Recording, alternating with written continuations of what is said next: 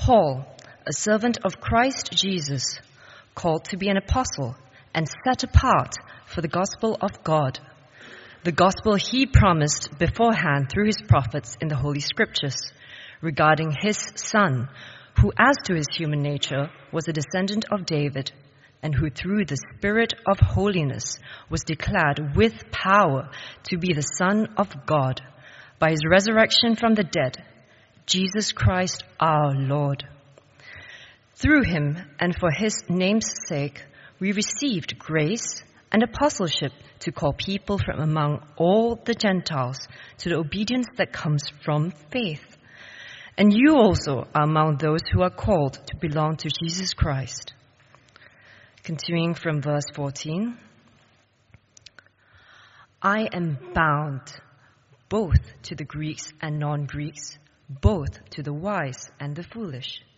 That is why I am so eager to preach the gospel also to you who are at Rome. I am not ashamed of the gospel because it is the power of God for the salvation of everyone who believes, first for the Jew, then for the Gentile. For in the gospel, a righteousness from God is revealed, a righteousness that is by faith from first to last, just as it is written, the righteous will live by faith. This is God's word.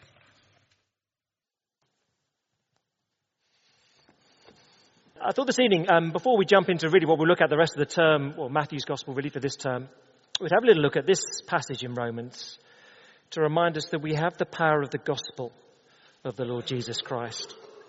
So we should not be ashamed. Let's pray together.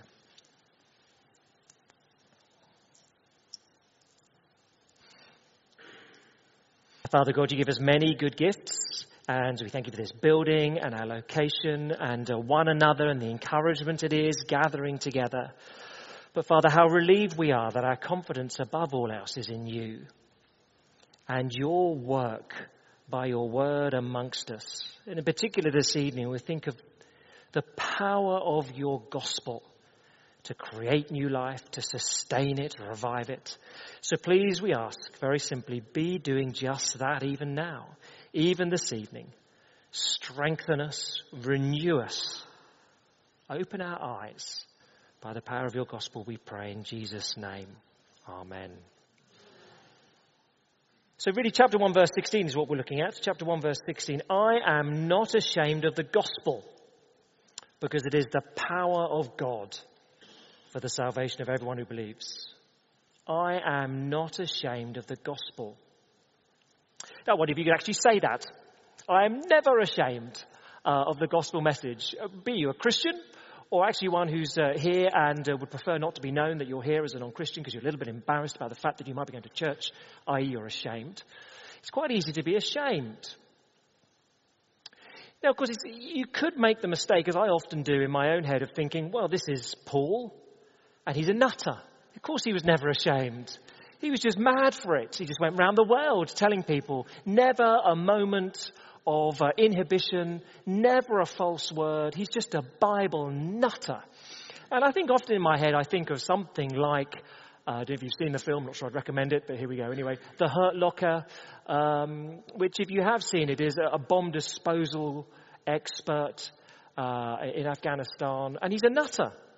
He just doesn't care. I'll go and defuse the bomb if I die couldn't care less. And he's just a meathead who gets everyone else into trouble because of it. And I kind of think like that about Paul sometimes. Well, of course, he's got no problem telling people about Jesus because he's a Bible meathead.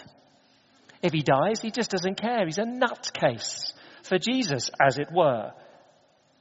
I'm going to suggest he isn't. Because, well, at least a couple of reasons. You, you can read in his first letter to the Corinthian church, 1 Corinthians 2 verse 3, he reminds them that when they first met him, he came with fear and trembling and nerves. Well, that's interesting. That is a little bit more like how I sometimes feel if I speak to people about Jesus. And Paul felt that too. Interesting. Maybe he wasn't just a meathead after all. Maybe he was human. And maybe, just maybe, even though he felt nervous when he had to tell people about Jesus Christ or desired to tell people about Jesus Christ, he got over that nervousness. Well, how did he do that? And that's really what we're looking at this evening.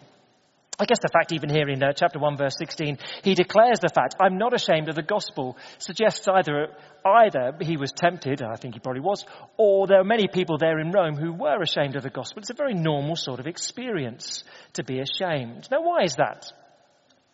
Why, if you were a Christian, or even if you're just on the outside, as it were, not yet a Christian looking in, would you feel a little bit nervous or perhaps ashamed of this message about Jesus Christ. I think there are voluminous reasons. Let me suggest a few. Here's one.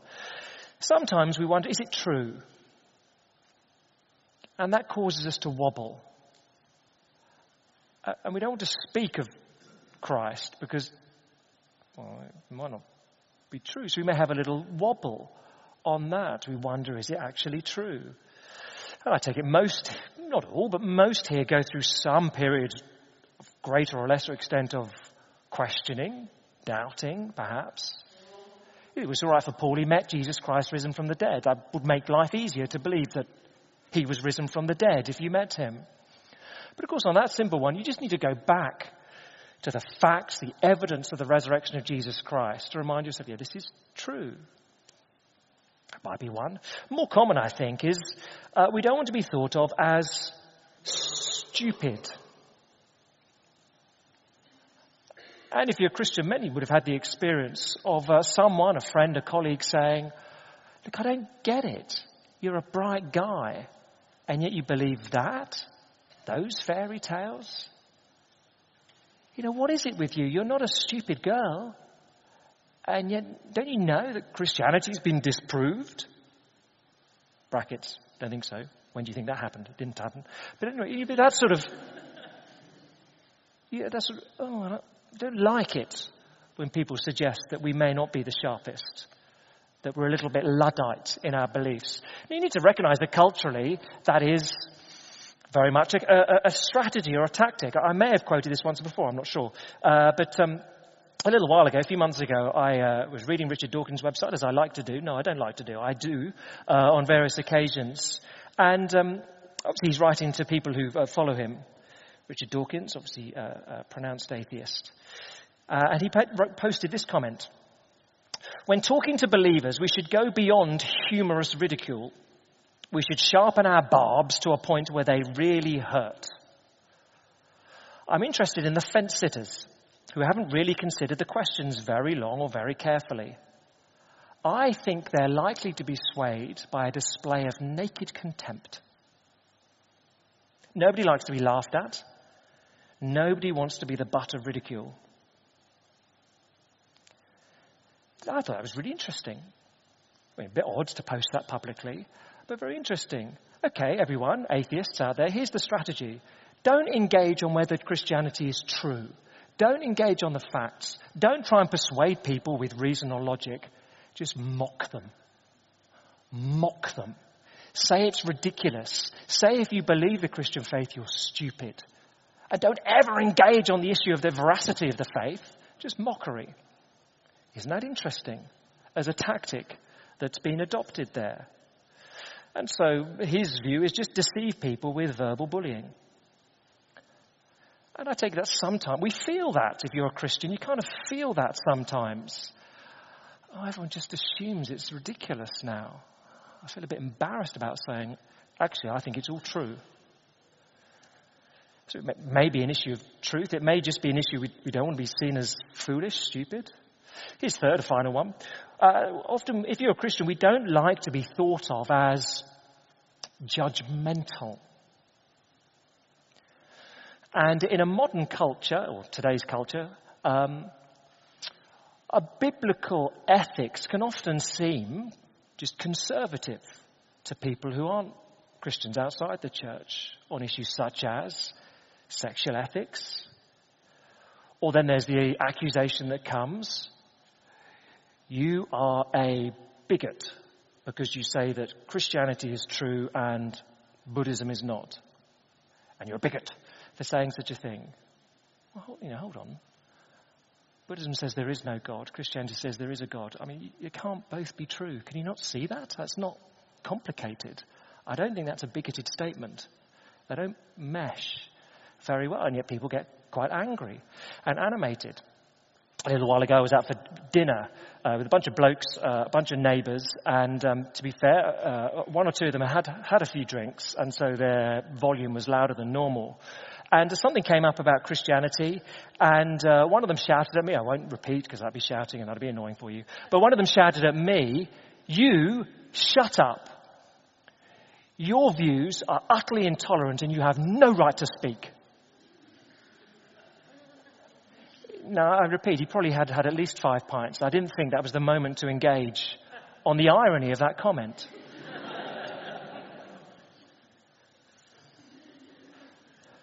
and yet, it often comes, doesn't it? So I wondered there are just a few why we might be tempted to be ashamed to speak of the faith or even to acknowledge we're thinking about it. We wonder if it's true. We don't like to be thought of as stupid. We don't like to be thought of as intolerant. I guess behind both of those latter ones is we just want to be liked and not cause a fuss. And that's very human, very natural. And Paul would say, don't be ashamed. I must read the application of this little passage. Don't be ashamed. I'm not ashamed, he says. Okay, Paul, how did you get over your fear and trembling and weakness? Let me tell you. It goes like this. The logic runs really from verse 13, and uh, uh, the NIV doesn't pick up all the little connections, which is a bit of a shame. Let me just pick it up from verse 14, though, uh, and insert what is there in the original Greek. Uh, I'm so sorry to say that. Uh, just, but just so you pick up the flow of what he's saying here. I'm bound both to Greeks and non-Greeks, both to the wise and the foolish. That is why I'm so eager to preach the gospel also to you who are at Rome, because I am not ashamed of the gospel, because it is the power of God for the salvation of everyone who believes First for the Jew, then for the Gentile. Because in the gospel, a righteousness from God is revealed. A righteousness that is by faith from first to last, just as it is written. The righteous will live by faith because the wrath of God is being revealed from heaven. So there's a whole, it's all one sentence, a whole sort of long train of logic. I'm not ashamed of the gospel well, I put it on the outline. You can follow it through, hopefully. The main points here I'm not ashamed of the gospel because it's the power of God, because it reveals righteousness. Okay? Let's work through those. I'm not ashamed of the gospel because it's the power of God, because the gospel re- reveals God's righteousness. Okay, first thing then, I'm not, don't be ashamed of the gospel. First one, it's a very long point, and I'm going to say everything slowly. Because it's the power of God for the salvation of all types of people. Let's have a look at that. First little thing then, it's the power of God.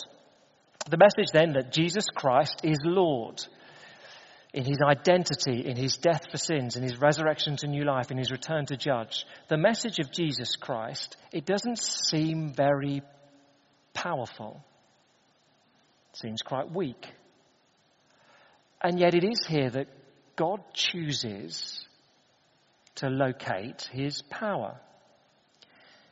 Paul doesn't say the gospel is a power of God for the salvation, not a way in which people can be saved, but the way, the only way that anyone will spend eternity in heaven and not hell is because of the gospel message of Jesus Christ. So look, uh, here we are. Uh, we're launching a new, new, little venture in the life of our church. We'll trial it, and if it works, great. But here we are going to two services, and uh, it would be easy to be a little bit daft and think, okay, wh- wh- how will this work? How will this work? Where, what is our confidence in? Is it in the, the quality of the music, or the facial appearances of the people on stage, or the um, or the quality of the cakes, or whatever it is? Uh, is it in those things? Uh, you'll notice we got some new speakers when they were being fitted. One of the guys, uh, guys um, was joking. He said, Yeah, the, the new speakers so loud, they'll blow the godliness into you. they'll just blow godliness into you. The speakers will be so loud. Ha ha ha. So, you know, and that's obviously that's not how they're using them, fortunately. But, um, Ha ha ha, how ridiculous, you can't do that. And yet, where do, what do we think is actually the power to change people's lives here and now and save them for eternity? Is it in the quality of my gags? I'm sorry, then we'll be in trouble. Is it in the quality of the music? Well, it is good, but, you know, some weeks I'll have bad weeks, obviously. This happens. No, it's in the gospel. That's where God locates his power to save, to transform. And many here would just would testify in very simple terms. God's power saved me through the gospel. I would say that. I, aged 19, had no desire to become a Christian. I, as far as I was aware, had no need to become a Christian. Life was very good. And yet someone explained to me the gospel of Jesus Christ, and I thought that's very wonderful. I think I need to become a Christian. It's the power of God. It was unremarkable. And I can't remember what they said really, but it worked. It's where God ties his power to, his gospel message. Okay, so um, don't be ashamed of the gospel. It's the power of God.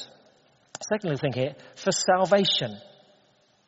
Still in verse 16, it's the power of God for the salvation of everyone who believes.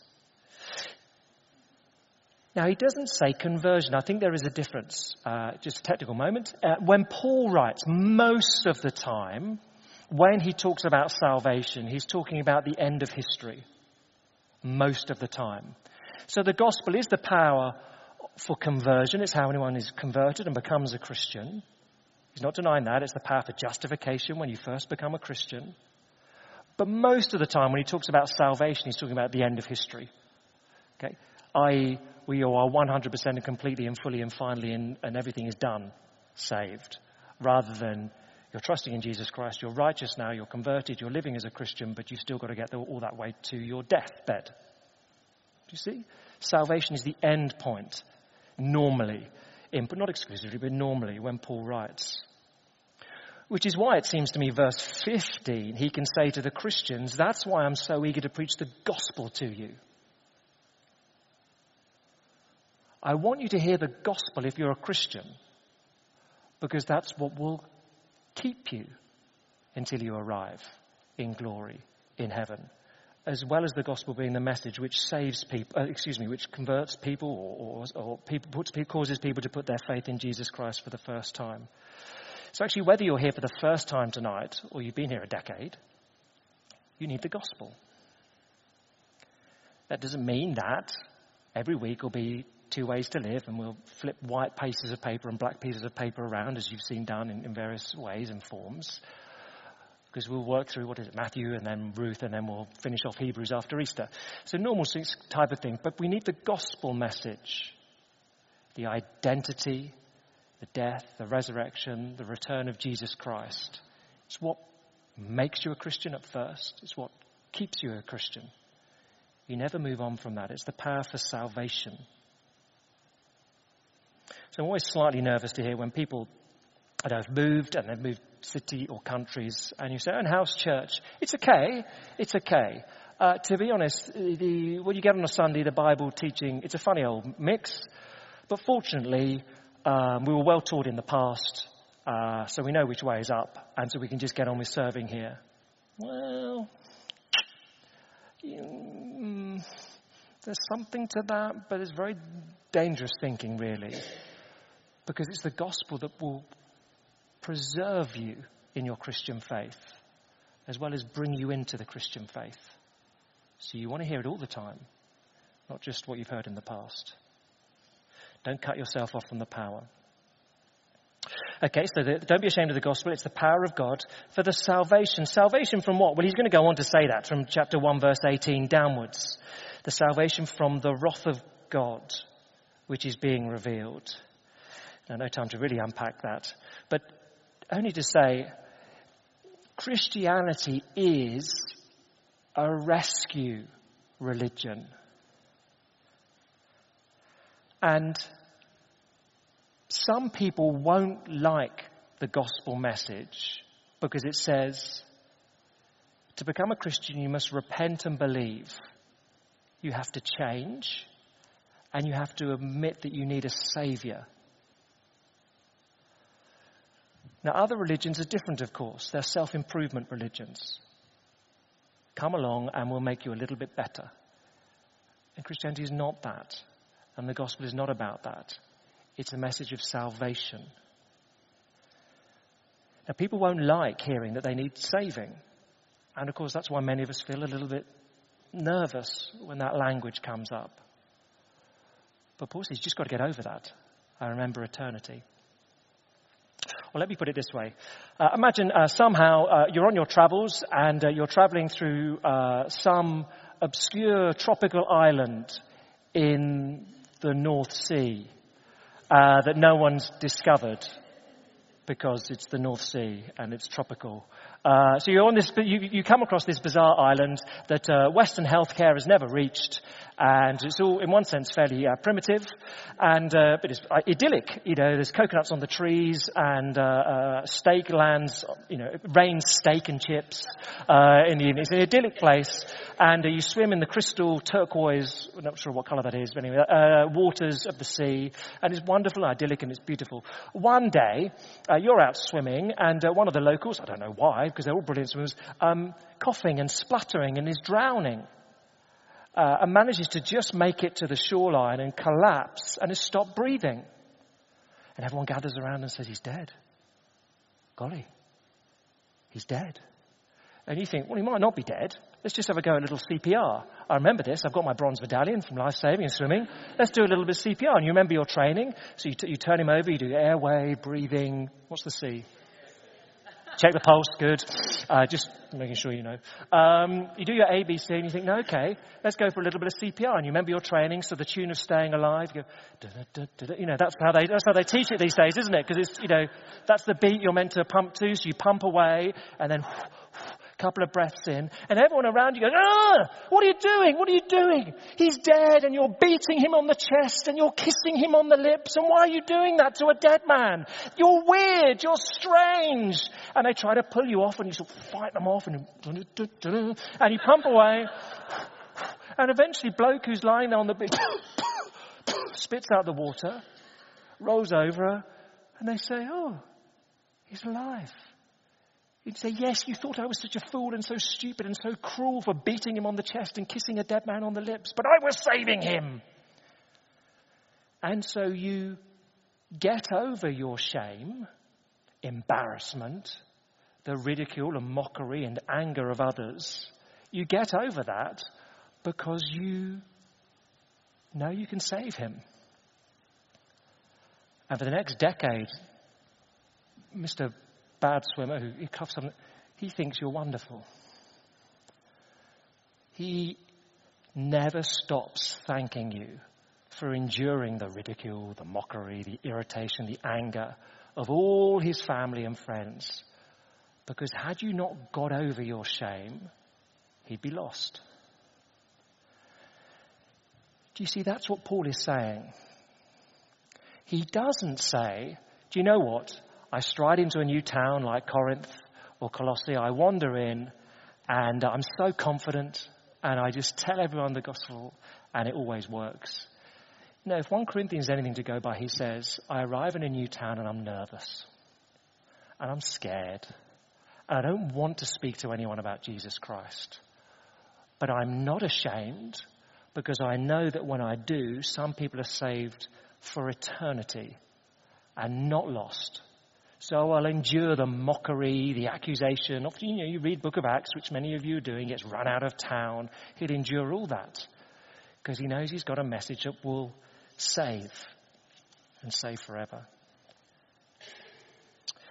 Don't be ashamed of the gospel. It's the power of God for the salvation of all types. Still in verse 16. Brilliant progress. For, for all types. Verse 16. For the salvation of everyone who believes. First for the Jew, then for the Gentile. First for the Jews, God's chosen people in the Old Testament, then the Gentiles.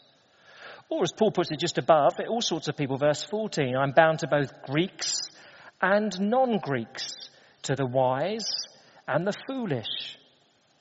Greek speakers in the first century, they're the educated people of the day. So he's going to Rome. Obviously, their native tongue is Latin, but if you're educated, you also speak Greek. It's the sort of elite language. But the non-Greeks, literally in the text, it's barbarians. The idiots. So I am the gospel preacher to the elites and the idiots. I'll preach to people who live on Park Lane and who live on Benefit Street. Because the gospel is the power of salvation for all types of people. Now, I don't know about you uh, uh, and uh, the flat, the block you live in, or the street you live in. Certainly on our streets, there are all types of people. There are, I don't know what do you call them, traditional professionals, you know, partners in law firms and partners in surveying firms, or uh, creative professionals, professional artist, professional composer, professional conductor, all those sort of things, all those things. They're the mentally unstable. You never know quite if you'll get a kiss or a off from them. Always exciting. Uh, they're those. They're the debauched. They're those who'll be, well, you see them this afternoon, four o'clock in the afternoon, steaming drunk, rolling around in the road, snogging. I think it's four o'clock on a Sunday, for goodness sake. You know, all types in one street. That's London. Now, most of us will feel more naturally inclined to one group than another. Yeah, give me the lawyer, I'll talk to him. Yeah, give me the conductor, I'll talk to them. Give me the person in the street, just not the, not the mad one in the middle. That's just quite, you know, tricky. They're unstable. I wouldn't know quite what to do if they try to kiss me. But um, we all feel more naturally comfortable with one group or another. But the gospel is for all. And so we do something slightly different at these two services, five o'clock and seven o'clock. And it, who cares if the aesthetics are a little bit different, the music's a little bit different, the, the vibe is a little bit different, the seating is a bit different? I don't know. Um, the message is the same. Because the gospel is for all sorts of people. Doesn't matter upon temperament, ethnicity, class, anything. Saves all people. The one message of Jesus Christ. It's the power of salvation, power of God for the salvation of all types of people. So don't be ashamed of the gospel. And he goes on, uh, a second little thing, more briefly. Uh, the connection comes, verse 17. Okay, why is it so powerful? What is the power? Did you, you explain it a little bit more, Paul? Very glad you asked. Here we go. Because, verse 17, for, for in the gospel, a righteousness from God is revealed, a righteousness that is by faith from first to last, just as it's written in Habakkuk. The righteous will live by faith. Uh, technical moment. Some will know that this is literally the righteousness of God is revealed in the gospel. It could mean his character. He is righteous. He is just. He is supremely, wonderfully fair and will never do anything unjust. It could be referring to that, the righteousness of God. It could be his activity. He's searching out and saving a people for himself, as he promised in the Old Testament. The righteousness of God is seen in his act, action of saving. So it could be a character, it could be activity, or it could thirdly be his gift. That is, righteousness is a status that he grants to people. Could be all of those, or any of those. I think here probably most likely it's the latter. The focus falls upon the change of status. Because he's talking about the gospel power to save. It is then that the gospel restores us, all of us naturally alienated from God, and restores us to a right relationship with Him. It's a status that is different. And it's described here, as Paul often does, particularly in this book of Romans, as the righteousness of God. Let me just remind, remind you in case you forgot how wonderful that is. He doesn't simply say forgiveness. That in the gospel, forgiveness is revealed. He'd say that elsewhere. And forgiveness is a wonderful thing. But if you've done something wrong, if you know you've sinned against God and you're forgiven, that is great. But what happens when you do it again? Or you do something else? You need more forgiveness. But what happens if it doesn't come a second time? It's not merely forgiveness that is granted, but righteousness. a perfect status that you can never lose. Or let me give you a daft illustration. Uh, uh, to try and make the point. Uh, there's a criminal. His name is Jim the Knife, and uh, Jim the Knife is a sinister sort of criminal with a scar on his side. You know, he's obviously a criminal, and he's banged up for 10 years in prison, armed robbery, because he's done the crime. Now he hears all of a sudden comes a nice gold leafed uh, letter, gold envelope from the Queen, and does two things. It's a pardon for him. Brilliant. Brilliant. Don't know why. But Jim the Knife can go free. But now he's out on the outside. It's okay. It's better than being banged up. But he can't get a job because of his criminal record. And he goes back to the same crowd, and before you know it, he's committing crime again. So it's okay, but isn't everything he needs. But hold on a minute. There were two things in the letter from the Queen. She says, I pardon you and I give you a peerage.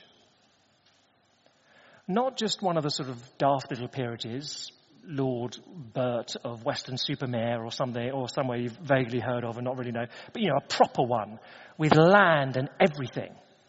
You know, the Duchy of Cornwall. Cornwall's a big place. Charlie's quite busy. He doesn't need it all. Chop it in two. And you can be Lord Jim of Truro. And you get loads of land and loads of money and income with you. Now that radically changes his life. Jim the Knife is now Lord Jim of Truro.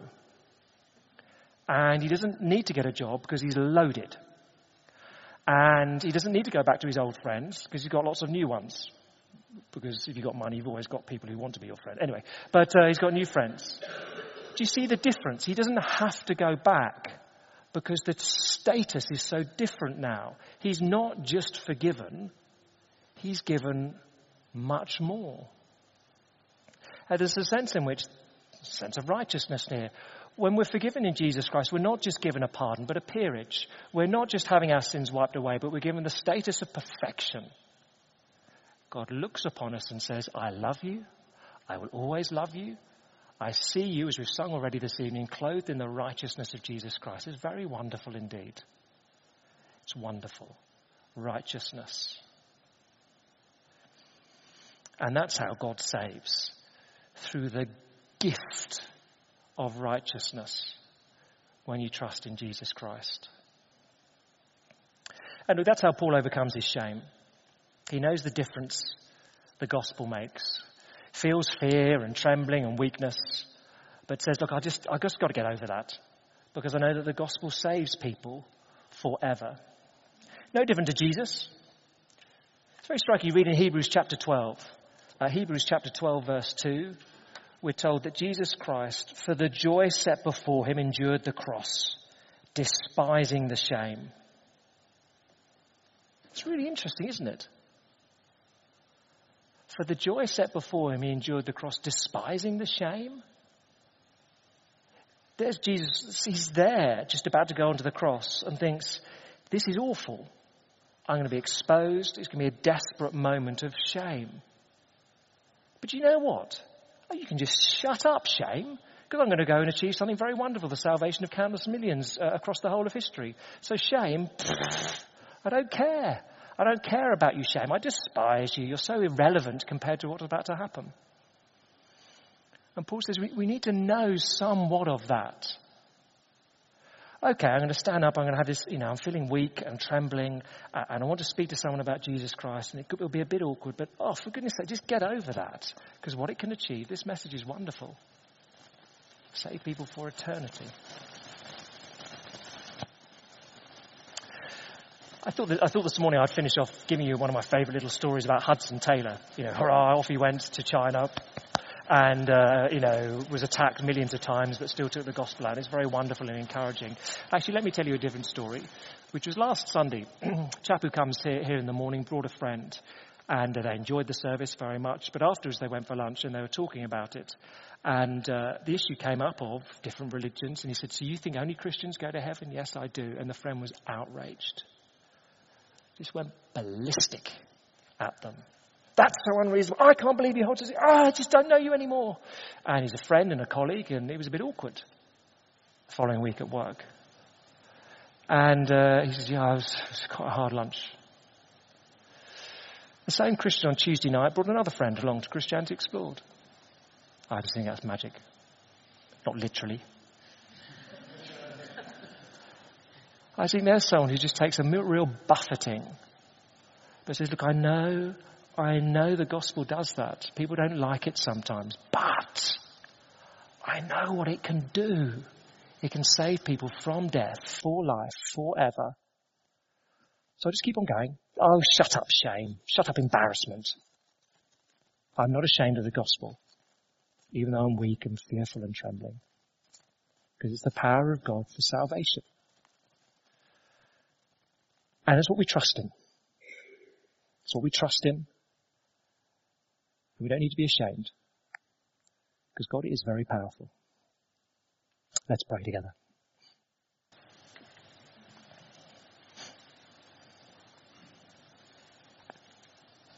Our great God and Father, it seems bizarre to us that you would tie your power to save people to a message about your Son relating to events of 2,000 years in the past and events to come in the future, but that you would invest a, a, message that we speak with our faltering words with such extraordinary power is bewildering to us. Yet you are wise, and that is what you have done.